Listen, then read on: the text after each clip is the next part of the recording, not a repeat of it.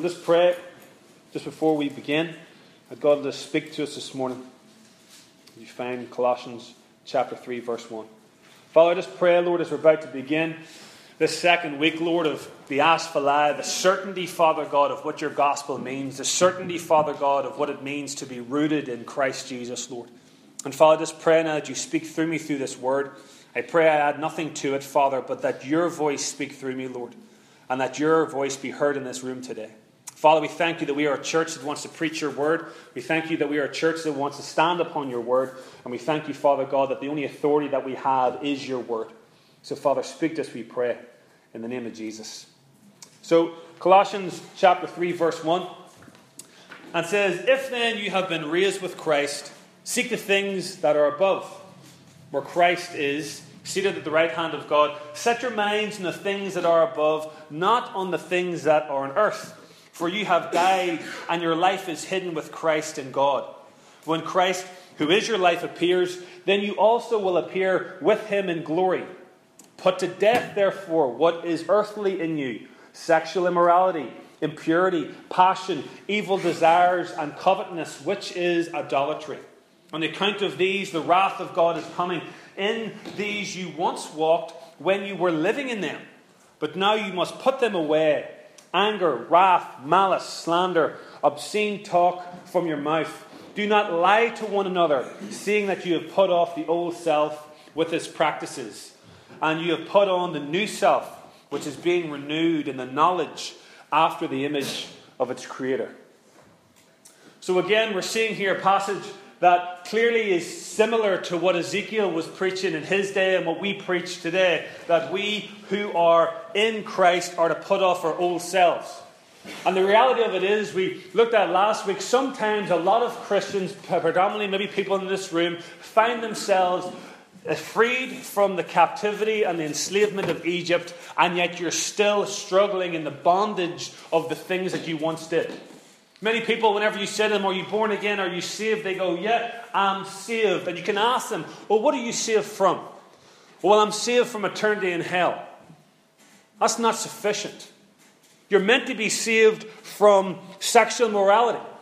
You're meant to be saved from impurity. You're meant to be saved from anger, malice, slander, obscene talk. Are you saved from those things this morning? Can you have confidence in the fact that I am saved I have been set free. I no longer am walking in a manner of slander. I'm saved from slander. I don't slander. I'm saved from malicious talk, obscene talk that comes out of my mouth. I'm saved from it. Not by what I've done, but because I'm in Christ. I'm saved from all the things he talks about there from the sexual impurity, passion, evil desires, covetousness, which is idolatry. I'm even saved from thinking of the things that are on earth. Why is it that you find it so hard sometimes to talk to somebody in the world? Because you have nothing to do with what is of the world, because you're saved from things of the world. I'm not interested in your TV programs, I'm not interested in your sport. My mind is fixed upon what is in the heavenlies. Do we see that today? But yet we ask ourselves how many people, if we knew each other's hearts, struggle with these very things? If you then have been raised with Christ, if you have been raised, dunked in this tank, buried with Christ, raised to newness in life, you believe, you repented, you received the gift of the Holy Spirit, you've got, been given a new heart, you've been given a new mind. Why is it then that we're struggling as born again believers, saved from these things through the covenant that God has made through his prophets this very day with these things? We looked at last week, but there's grace, Gary. We know there's grace. But there's people here today who have struggled and fought and pleaded and begged God Almighty to take these things from them and they're not leaving. Why? Why is it that so many Christians struggle with slander? Ask yourself have you talked about anybody this week? Because you're meant to be saved from that. Be a time we could go over to look at the beginnings of chapter 2, and it's all about things of the flesh. And at the end of chapter 2, down towards 23, it says, But they are of no value of stopping the indulgence of flesh. He talks about all these religious things. He talks about food you shouldn't eat, clothes you should wear, this that you should do, that that you should do. And he said it's all workings of man and flesh. It does nothing to stop you indulging in your flesh. So, therefore, is that us this morning? Are we saved from these things? Amongst others. But now you must put away. It's a commandment.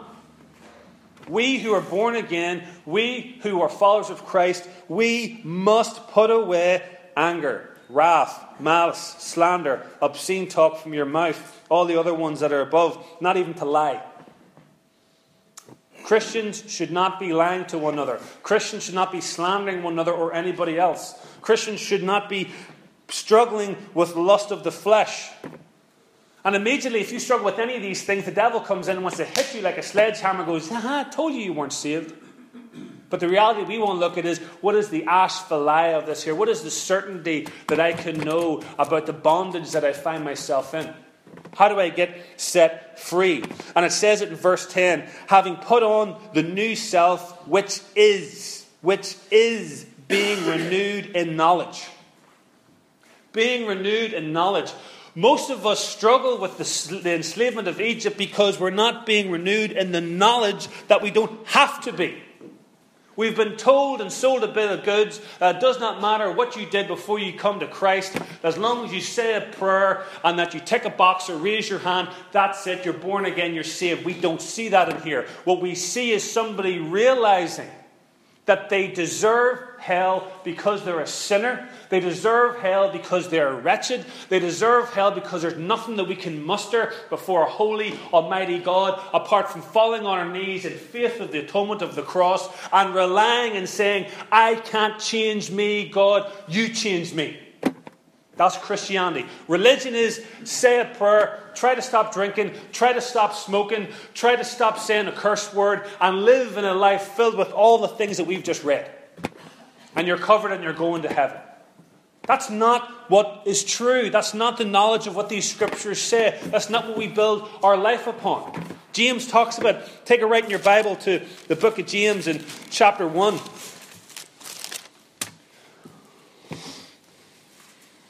Chapter 1, verse 21.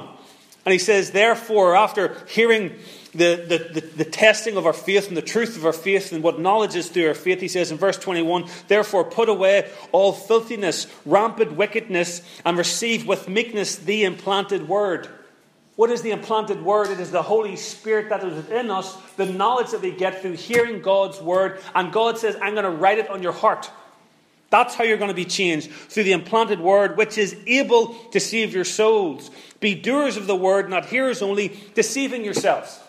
There's people that are going to go to church all their lives. They're going to hear sermon after sermon. They're going to look nice and pretty like a whitewashed tomb, but inwardly they are rotten and decaying because of their thoughts. Yes, you might not have committed adultery on your wife or your husband. If you have looked at another person with a lustful thought, you're an adulterer and you're going to hell for it.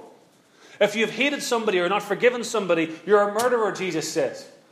It says, if you read Revelation, that in the list of all the things that we would associate with someone who's hellbound, it says, and all liars. So, what do we, we do? We have to receive what is implanted in us. And it says in verse 23 For if anyone is a hearer of the word and not a doer, he is like a man who looks intently at his natural face in the mirror, for he looks at himself and goes away and once again forgets who he is, what he looks like. That's the problem with Christianity today. We look at this, we see we're meant to be, we see the authority of Jesus Christ, we see grace, we see the atonement of our sin, and we also see the new heart and the new nature that is given to us through the Holy Spirit, and we forget it and walk away and go once again into self works, once again into religion, and we forget our true identity. In fact, we've been told by other Christians it's okay to do this. It's okay to have that. It's okay to be struggling with that. It's, it's not okay because you have victory over it. How many of us are looking at this word and saying, This is true for me? Are you covered by grace? Yes. But could we be more free? Yes. We're meant to be able, it would not be in here saying, Put to death, therefore. Because what did Ezekiel do? We looked at last week. The flesh came on the bones. We were once dead in our trespasses. We once walked in darkness. And if you've received the gift of the Holy Spirit, you are a new creation, born again. Struggling towards sanctification? Yes. Process? Yes. But how many of us are eating the meat of the Word and applying it through the Holy Spirit? How many of us, whenever you look at yourself in the mirror, whenever you're struggling with the temptation, walk into a house, walk into your car, look at the mirror and go, God made a covenant with you. He said He would change you. He said He would give you a new heart. He said He would work from you from the inside out. You are not your old self. You do not have to give in to the flesh. You are transformed. Or do we say,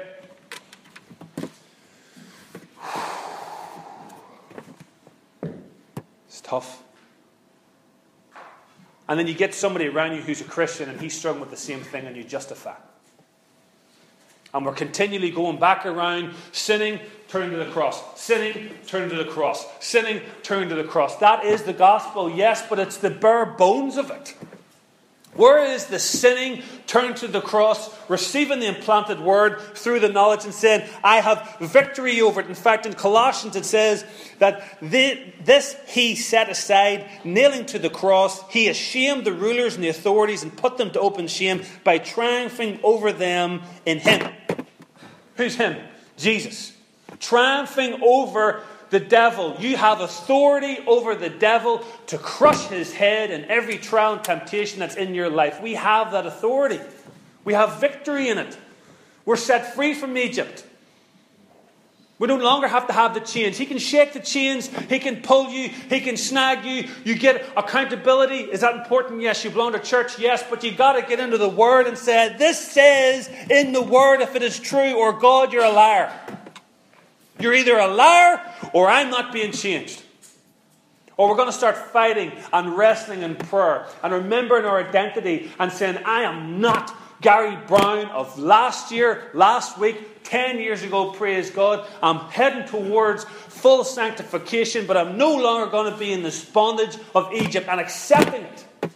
Accepting the fact that you struggle with one of these things. Accepting the fact, well, that's just my thorn in, in my flesh. Or that, no, it's not. You have victory over it. The thorn in your flesh will be the memory of it that brings you to praise God and brings you to humbleness and brings you to realize that how did you save me, God, when I'm so wretched? Only you could change me.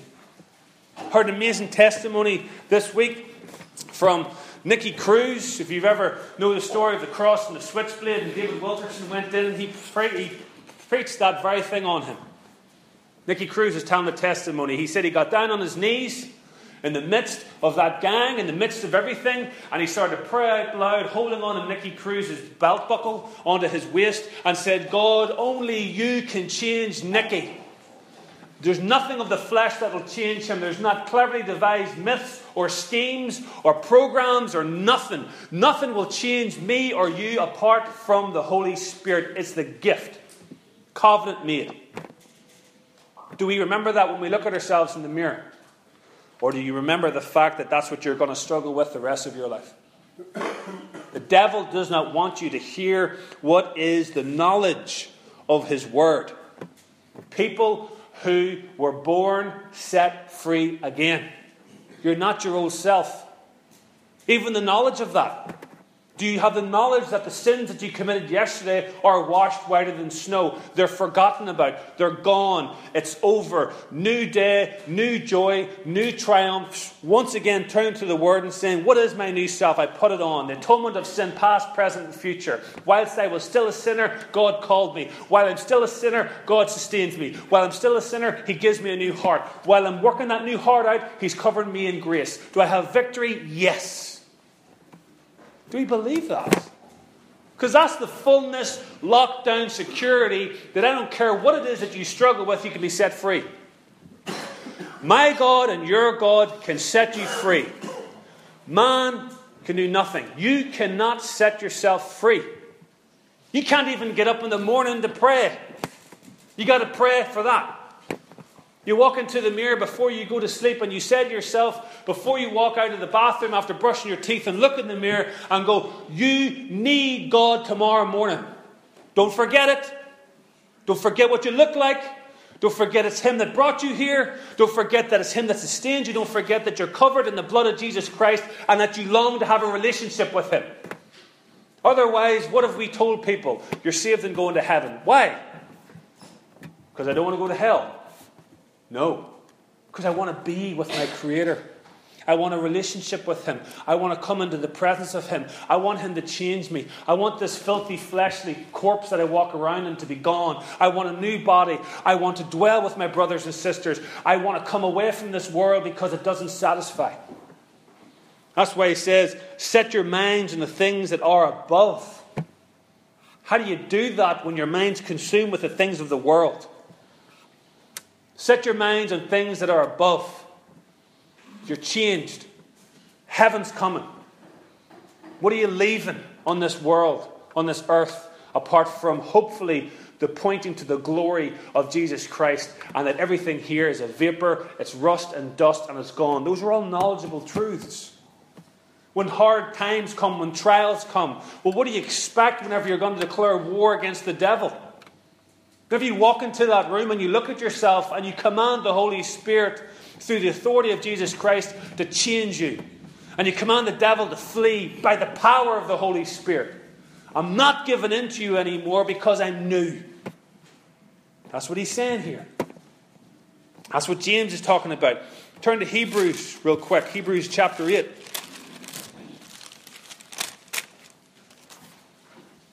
And then again, we have the same promise that's being given to us through what we looked at last week through the book of Ezekiel, and we're getting it here through a quote from Jeremiah, and it's in chapter 8, verse 8.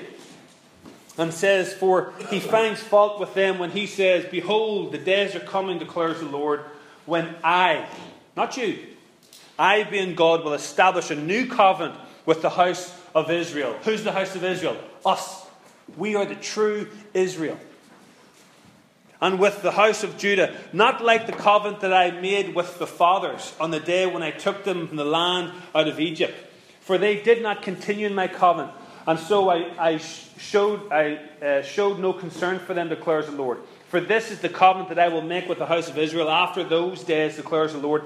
I will put my laws into their minds. I will write on their hearts, and I will be their God, and they shall be my people. And they shall not teach each one his neighbor and each one his neighbor, saying, Know the Lord, for they shall all know me, for the least of them to the greatest. For I will be merciful towards their iniquities, and I will remember their sins no more.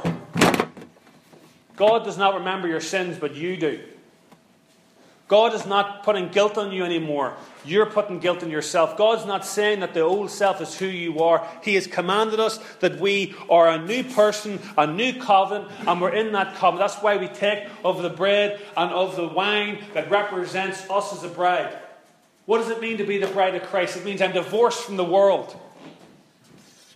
I'm not married to the world anymore. I'm divorced from slander. I'm divorced from malice. I'm divorced from lust. I'm divorced from greed, stealing, all the things of the flesh. I have divorced them and I am the true bride of Christ. Why? By the authority of his new covenant.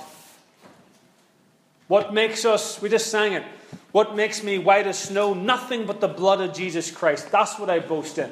What changes you from the inside out? Not even Bible study, because there's heathens today, hell bound and loving it, that know every single Greek and Hebrew meaning of the word in this Bible. What's written on your heart today? What identity do you have? Is it a child of God? Is it sanctified, born again, raised to newness in life? Does someone come to you and say to you, Listen, I remember what you used to be? You go, Praise God, yes. And I remember too, but it was nailed to the cross whenever I divorced the world. Well, I remember what you did two years after you became saved. And yes, I listened to the lies of the devil that told me that I wasn't fully free and fully sanctified. What did you bring out of Egypt with you to the new promised land? What did you lift up out of the land that you were set free from? What are you holding on to that's chaining you in bondage and you back to your old self? Well, it's, it's in my family to be an alcoholic. No, it's not, because you're born again, you're in Christ's family.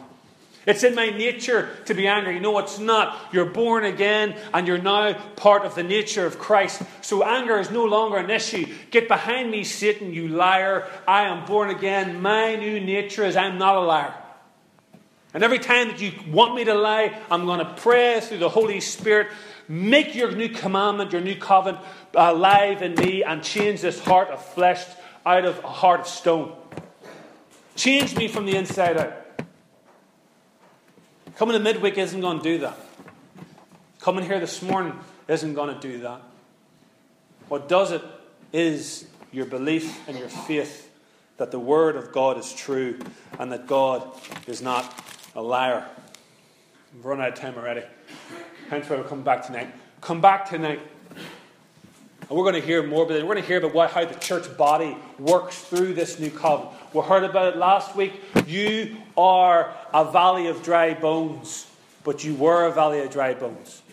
You have flesh on your bones, but if you do not have the breath of the Holy Spirit, the Holy Spirit working within inside you, you cannot conquer. You cannot have victory because you're still dead. You might look like us. what happened, Ezekiel. He saw the bodies, they looked like they were alive, but they weren't moving. They looked like they had, that they were the real thing, but they did not have the breath of God Almighty in them. I look around here then, I don't know who has the breath of God, but you know. And if you don't have it, then let today be the first day that you actually believe and repent and say, I want to go up into this tank and I want to get submerged and let every single thing that was in my old nature be represented through the water of baptism. I'm going to come up and I'm going to receive the covenant and the promise of God, who made the covenant against himself. I swore by myself that I will give you a new nature. I will set you free from whatever it is that has a hold of you. I will make you redeemed people. Yes, walking in the fullness of grace. Yes, patiently waiting for you to get rid of the thorns and the thistles of your heart. But know this it is a process that we should now be teachers of the word, but we're still coming back for spiritual milk. And once again, here in the oracles of God told us again, and we're saved 20 years. We should be free radically different people divorced from the world and letting them see outside that nothing saves you apart from the Holy Spirit, the gift that's given to you by God that transforms you. I'm not interested in the things I used to be interested in. If your friends think you're crazy, let them think you're crazy because it's true. And you get on your knees and you pray for them that they'll be changed and that they'll receive the gift of the Holy Spirit and that they'll be sanctified and set free. That's the gospel. Don't say that, Gary. It might put people off. If you do not love God Almighty more than anything else in this world, more than your wife, husband, daughter, son, I don't care, your job, whatever it is, you know what you are? An idolater. That's what the gospel says. You're an idolater. Jesus said himself, Anybody who does not love me more are not fit to be my disciple. You can't love God more unless He gives that to you. Stop trying in the flesh and start praying in the spirit. That's why we meet together, men, to pray. It shows what is, what did you do last week, two weeks ago, that you couldn't come to the prayer? Ask yourself that. What was more important? Because family can't be more important. Because if your wife loves you, she's going to say, You need to get out and get to that prayer meeting, and you need to get on your knees individually as well, and you need to seek the Holy Spirit because you're meant to be the leader of this house. You're responsible for my salvation, the Bible says. Get to that meeting. Pray, fast, hold to the word of truth. Get other men around you who want to do the same, women likewise. And we do it on a Sunday, and we do it on a Wednesday, and we do it in our own individual prayer lockers. We pray for one another and say, I want the knowledge to be true. Take a mirror this week and put it somewhere. Every time you get in the car, look in the rearview mirror and write on it if you have to what your problem is. Wipe it off before the other person gets in the car if you need to, but write it on the mirror. I'm not that. I'm born again, sanctified, filled with the Holy Spirit, heaven bound, covered in grace. I'm not an Egyptian. Write that on your mirror. I'm not an Egyptian. I once made mud bricks. I once worked for Pharaoh. I once did all the things that I used to do. But I walked through the waters of baptism, represented through them going through the Red Sea. And I came out on the other end, and God gave me his commandments, not through stone tablets, but on your stone heart that turned to flesh. If there's any other gospel you've heard, that's not it. This is it. You might have said a prayer when you were 7, 8, 12, 15, or 22, but unless this is evident in your life, you're not born again. Unless you're striving against the devil, wrestling against the principalities of the air. You don't wrestle against flesh and blood. That's not how you dress this morning, suit or not suit. It's about what's in here. And if you don't have that, you can have it this morning. It's a free gift. God calls you to Himself, He gives you a free gift of a new nature and a new self and the old is gone and passed away. How do I know it? Because I struggled with many things even when I got saved. And it's not until I got this full realization of this through the Holy Spirit that I started to kill and destroy everything else in my life rather than the devil coming and killing me and destroying me and making me once again come in here and cry on my knees saying, Why, God? Why? Why has it not happened? And he says, Because you're doing it in flesh. Why hasn't it happened? Because you love the world. Why hasn't it happened? Because you don't want me more. I'm a treasure in a field, Gary. You haven't sold everything yet. You haven't bought into me yet. You haven't took the free gift that I've given you yet. You're striving in flesh, you're striving in religion, you're striving in man made things of the world. You want to have a revival Norma? It doesn't come from fancy bands or nice facilities or good coffee. It comes from prayer and seeking the Holy Spirit to fall on every single person and convict them of their sin. How do you grow a church? Throw every church planting book out. How do you grow a church? Get a group of people on their knees. They might have to pray for 20 years, but when you get the church, it's authentic. Not filled with goats and sheep, or sorry, filled with goats, but filled with sheep. That's the gospel, isn't it? Do we believe it this morning? Amen. Amen is right. That's the truth of the gospel you have to cling to, hold to. Write it on your mirror this week. Come back tonight. Let's hear what else God has to say. It's already 12 o'clock. Stand together, we'll pray, and we'll come together to worship.